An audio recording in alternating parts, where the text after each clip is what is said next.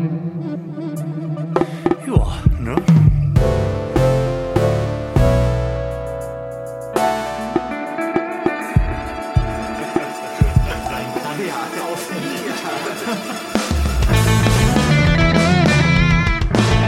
Herzlichen Glückwunsch zum 4. Dezember im Florian Primel Podcast. Draußen schneit es.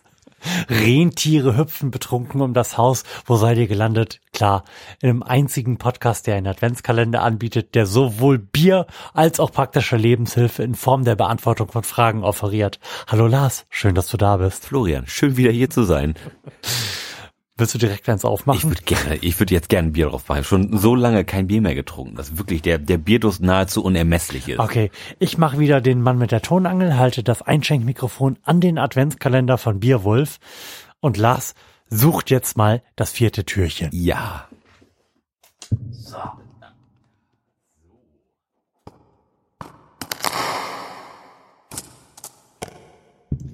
Ich habe das vierte Türchen natürlich sofort gesehen und die Tonangel daran, da dran gehalten. Das heißt, selbst wenn Lars es noch nicht gesehen hat, wusste er direkt, wo er das Bier rausnehmen musste. Es ist wieder ein deutsches, richtig? Ja. Es ist ein Ah, Berlin Love Bier. auch keine unbekannte Marke in den Gefilden dieser Sendung. Ja. Auch das ist ein durchaus etwas höherprozentiges Bier, verdammte Scheiße. Das hat nämlich sieben Prozent. Was stimmt hier eigentlich nicht? Wobei ich ja tatsächlich den Eindruck habe, jetzt nach, ich weiß nicht, 30 Sendungen, in denen wir Bier getrunken haben, dass im Craft-Bier-Sortiment, dass die 6% plus eher zum guten Ton gehören. Ja, das auf jeden Fall. ähm, es liegt jetzt hier ein Baltic Porter vor uns. So, Mhm. von Berlin Love. Schon, wir, wir haben schon viele Biere von denen getrunken. Ich bin mir jetzt aber nicht sicher, ob wir das tatsächlich schon mal getrunken haben. Ich, ich habe das Gefühl nicht. Ich glaube auch nicht, die Flasche kommt mir nicht bekannt vor. Es ist eine, eine dunkle Flasche mit einem weiß-orangefarbenen Etikett. Zumindest soweit ich das hier in diesem schu- schummrigen Licht beurteilen kann. Und das, nö, ich denke nicht, dass wir das schon getrunken haben. Falls Sie uns irren und ihr, liebe Hörer, das wisst und aufklären könnt, dann schmeißt es doch einfach mal in die Kommentare oder beschimpft uns auf Facebook oder sowas. Wir freuen uns da. Beschimpft uns doch mal ein bisschen weihnachtlich auf Social Media. Ja, sehr gerne. Soll ich mal den, ähm, wie sich das für ein deutsches Bier gehört, den englischen Klappentext vorlesen? Klar doch.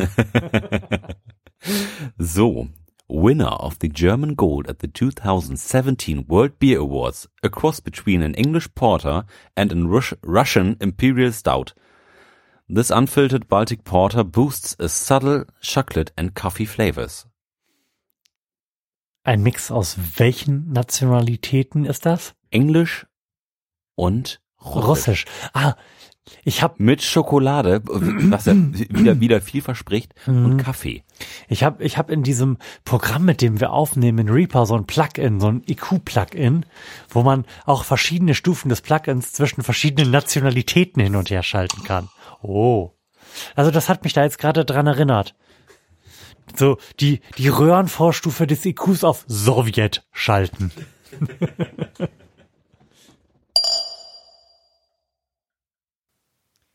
Lars schenkt ein und so viel kann ich jetzt schon sagen, es ist ein sehr, sehr dunkles Bier. Gestern haben wir ja ein sehr, sehr trübes, aber orangiges Bier getrunken. Alter, das ist mal wieder, das ist richtig dunkel. Da sieht man praktisch das Licht nicht durch, wenn man das dagegen hält.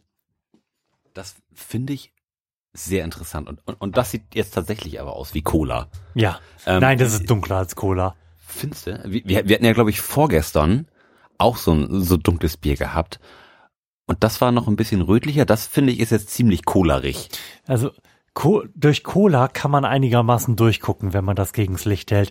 Also das hier ist so ein Teil Cola und ein Teil Kaffee, bei dem irgendwie zwölf Löffel auf eine Tasse sind. So nehmen wir doch mal eine Nase. Wonach riecht's denn eigentlich? es riecht auch wieder karamellig. Und zwar deutlich Jo. stärker als das letzte karamellige Bier. Aber den Kaffee rieche ich auch. Mhm. Ich bin tatsächlich ziemlich gespannt, was das jetzt gleich auf unsere Ich habe Geschmacksknospen ich hab werfen ein wird. bisschen Angst. wenn ich ehrlich bin.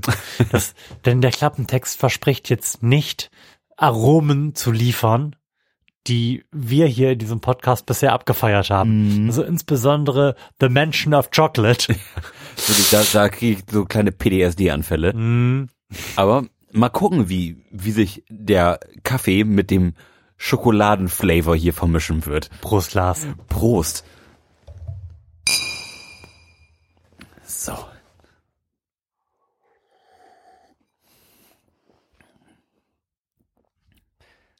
Ja, Das schmeckt sehr schlimm. ja. Leider ja. Also Puh. ich bin mir sehr, sehr sicher, dass das Schokoporto noch si- signifikant schlechter geschmeckt hat. Mhm. Aber auch das ist kein Geschenk auf meiner Zunge. Nein. Es ist ziemlich bitter. So vom, vom Kaffee her. Mhm. Ja, aber da, tatsächlich ist es eine kaffeeartige Ja. Bitternis. Ja, ja Es ist so ein keine richtig, Hopfenbitterkeit. richtig schöner schwarzer Kaffee, Mhm. der einem hier wie so ein Teppich auf der Zunge liegen bleibt. Mhm. Ähm, auch nachdem jetzt sicherlich gute 15 Sekunden vergangen sind, nachdem ich den ersten Schluck genommen habe, Mhm. liegt das immer noch wie Blei auf, auf meiner Zunge und die Zunge zieht sich immer noch zusammen. Also das wird, glaube ich, nicht mein Go-To-Bier werden.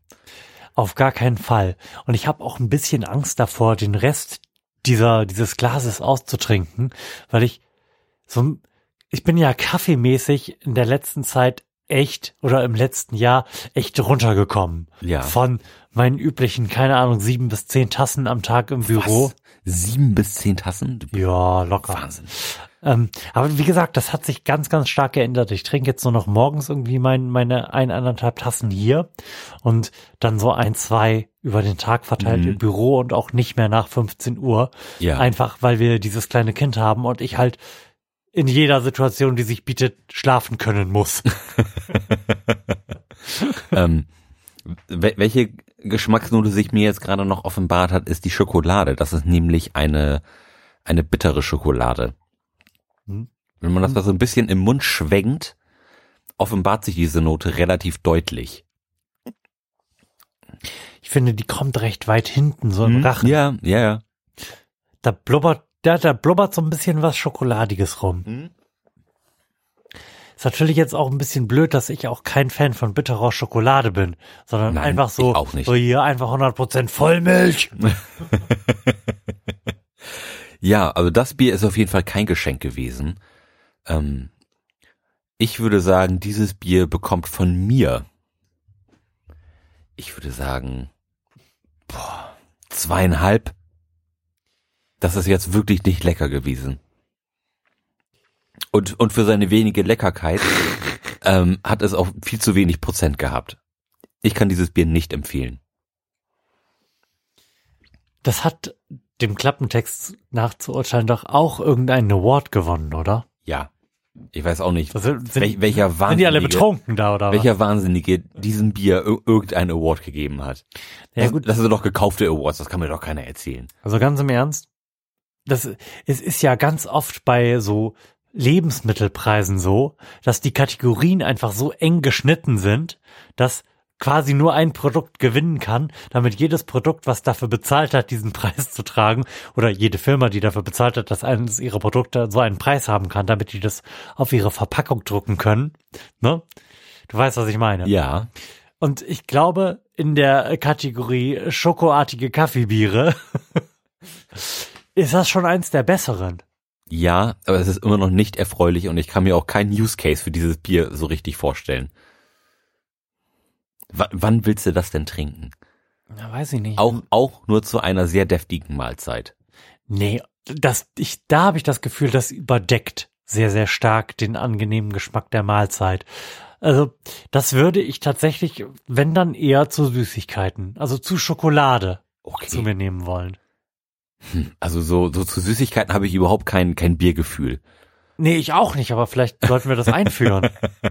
vielleicht sollten wir uns jetzt irgendwie jeder einen Kinderriegel holen und mal gucken, wie das performt, wenn man noch so ein bisschen was Süßes, Angenehmes im Mund hat. Ja. Ich finde dieses Bier auch nicht angenehm, aber ich gebe dem dreieinhalb Punkte, weil ich weiß, dass wir schon Biere mit Schokoladenbezug getrunken haben, die signifikant schlechter geschmeckt haben. Okay, gut. Florian, willst du denn auch noch mal eine Frage oder wollen wir denn noch mal eine Frage beantworten? Ich habe gerade auch schon die ganze Zeit über mein Handy gescrollt, weil ich hier so eine Internetseite aufhabe, Ja. die sich mit den wichtigsten Fragen der Zukunft befasst. Oh ja. Ich bin aber noch nicht so richtig weit gekommen.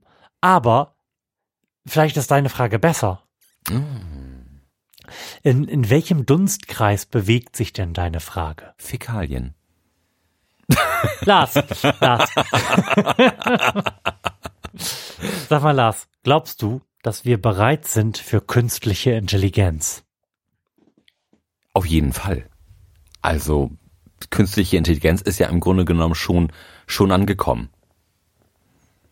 Wenn, wenn man sich jetzt mal die ganzen neuen Apps anschaut, die sich jetzt hier im, im in irgendwelchen App Stores rumtreiben, da da ist ja viel schon was äh, Machine Learning und äh, Geschmacksentscheidungen von künstlichen Intelligenzen treffen lässt. Von daher würde ich sagen, sind wir da irgendwie schon bereit für.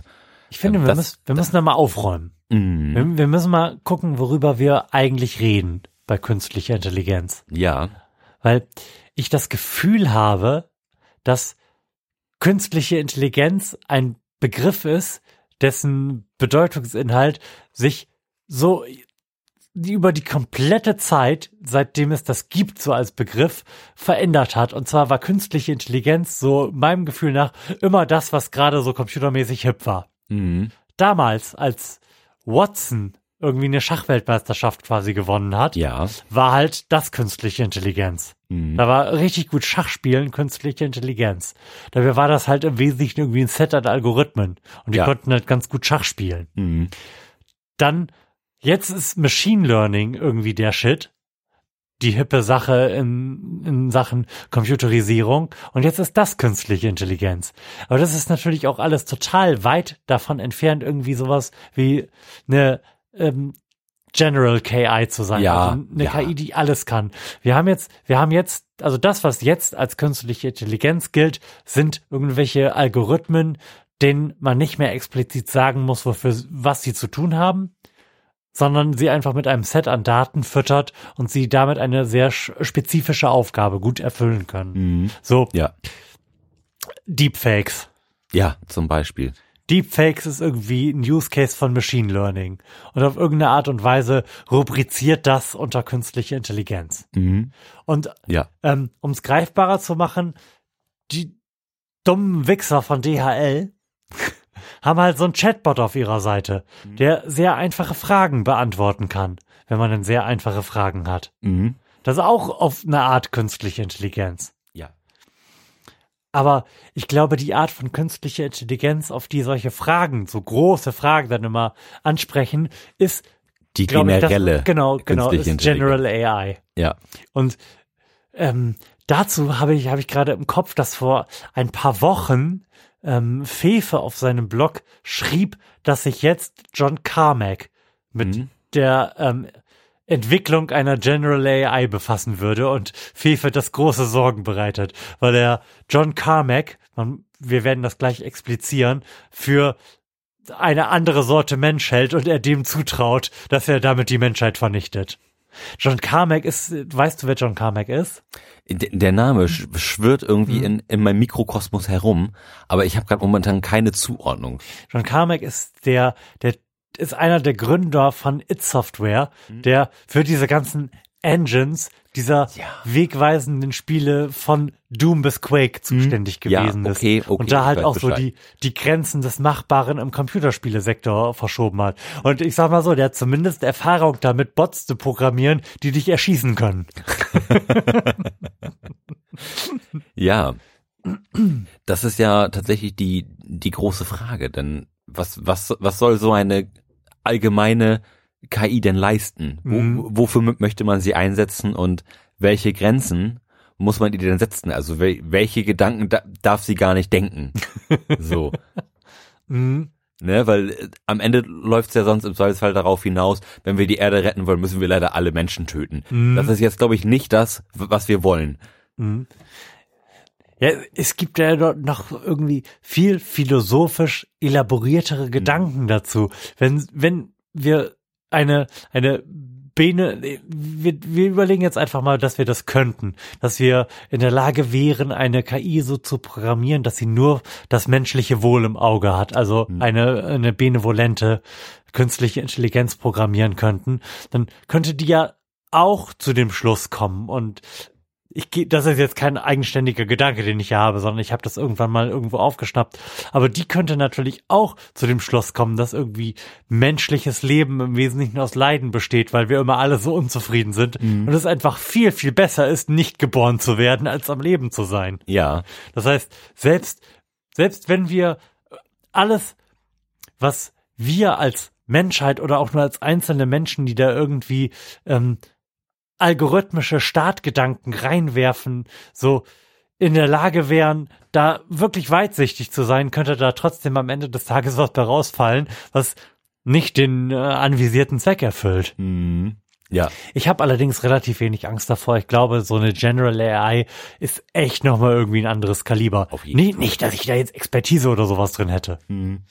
Tr trotzdem habe ich das Gefühl, dass ich relativ wenig Angst vor dem Chatbot von DHL haben muss.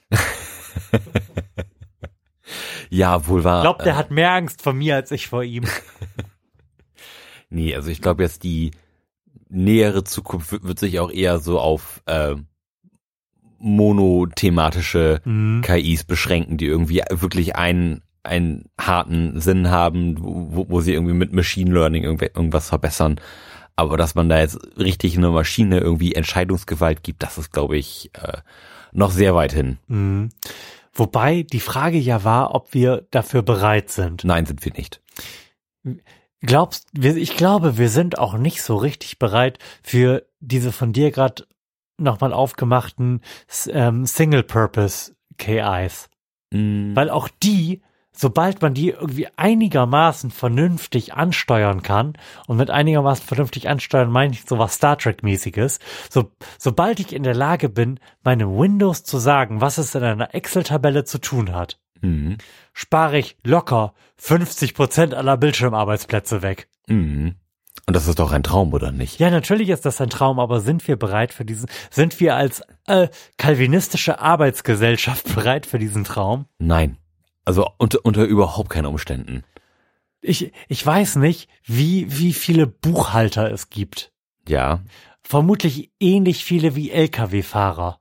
Und die sehe ich sowieso in den nächsten zehn Jahren dahin siechen und von einer Single-Purpose KI, AI aus dem Weg geräumt werden. Aber Buchhalter sind nochmal genauso viele und ich glaube, die haben nicht auf dem Tacho, dass sie von einer KI, deren großer Bruder gerade Lkw-Fahrer geworden ist, beseitigt werden. Mm. Ja. Aber wenn ich, äh, das, das soll jetzt wirklich überhaupt ganz, ganz, gar nicht gemein klingen, aber wenn ich mir angucke, was so die Buchhalter und Buchhalterinnen, die ich kenne, so machen, Ja. seriously, das sind Zahlen von einem Feld in ein anderes eintragen und dabei irgendwas bedenken. Ja. Das ist nichts, was eine KI nicht lernen könnte. Und das sogar, glaube ich, relativ leicht. Mhm. Und, und auch da, da haben wir, glaube ich, schon mal irgendwann drüber gesprochen, auch der Job, den ich jetzt noch mache. Mhm. Und den, und den ich im weitesten Sinne auch mache. Genau, nämlich Sachen schön machen. Mhm. Grafikdesigner sein, das ist ein Job, den kann eine KI garantiert besser. Ja. Ich habe mir, ich bin ja nebenbei auch als Fotograf unterwegs und ich habe jetzt vor kurzem auch quasi meine meine erste professionelle Begegnung mit äh, Machine Learning gehabt. Es gibt jetzt nämlich ein neu, Mhm. neues ähm, Programm, das nennt sich ähm, Lumina. Das kannst du mit mit Bildern füttern und das und das kann deine Bilder dann automatisch optimieren. Also das es, Mhm. es kann komplett schmerzfrei einen Himmel austauschen. Und das war viel geiler, als ich das in einer Dreiviertelstunde in Photoshop könnte. Mhm. Oder ähm, Gesichtsproportionen verbessern, also in, in Anführungszeichen verbessern. Und das ist schon was, glaube ich, das wird sich jetzt auch in, in Zukunft immer weiter durchsetzen, wenn man jetzt auch mal schaut, wie, wie einfach es jetzt, jetzt heute schon ist, als, als Laie irgendwie was, was Cooles in so einem Online-Designer zusammenzuklicken. Das ist jetzt natürlich nicht mega geil, aber das ist für die allermeisten Fälle mehr als ausreichend. Und, und wenn man sich diesen Trend mal anguckt, dann weiß man eigentlich, so viele Mediengestalter, wie es gibt, Mhm. ähm, stehen da jetzt einige Umschulungen an. Und zwar, und zwar nicht nur bei denen, die Bilder schön machen, so wie Mhm. wir, auch bei denen, die Töne schön machen, Mhm. wird da einiges den Bach runtergehen. Ja. Also es gibt Mastering-Software im Internet, die du frei benutzen kannst und das wird nicht the bleeding edge of that sein. Ja. Die, die macht das besser, also ich kann das nicht besonders gut, aber die macht das besser als ich. Ja. Ja, das ist schon äh, spannend auf jeden Fall. Mhm. Oder, oder, was heißt spannend? Doch, es, es, es ist spannend und es ist natürlich auch wirklich komfortabel, wenn man auch als, als Laie in einem, in einem Feld, das man nicht besonders gut kann, immer noch geile Ergebnisse Mhm. erzielen kann. Also jetzt gerade, wo, wo du gesagt hast, Musik machen. Ich bin, ich mache ja ger gerne Musik und ich nehme mich gerne auf, aber ich habe halt relativ wenig Expertise da drin, mich irgendwie selbst zu mischen oder geschweige denn zu mastern. Und wenn ich das, sag ich mal, durch so eine relativ easy One-Click-Lösung machen könnte, dann, Ja, die gibt's. dann, dann wäre ich durchaus sehr glücklich. Mhm. Die heißt, glaube ich, Ozone. Und die macht auch Spuren zueinander schön und so. Da, ich habe da nur mal reingeschaut, Mhm. aber das ist ein so ein General Mixing Plugin, bei dem du jeder Spur sagst, einfach nur sagst, was sie für ein Instrument ist, Mhm. und welchen Stil du anpeilst, Ja, und dann dengelt die das ordentlich. Das ist schon ziemlich cool, finde ich. Ja, cool. Florian, das war doch mal ein schöner 4. Dezember, oder nicht? Richtig gut, richtig gut. Ja, dann würde ich sagen, sehen wir uns morgen in alter Frische wieder. Und bis dahin, Glück auf. Adios, muchacho. Tschüss.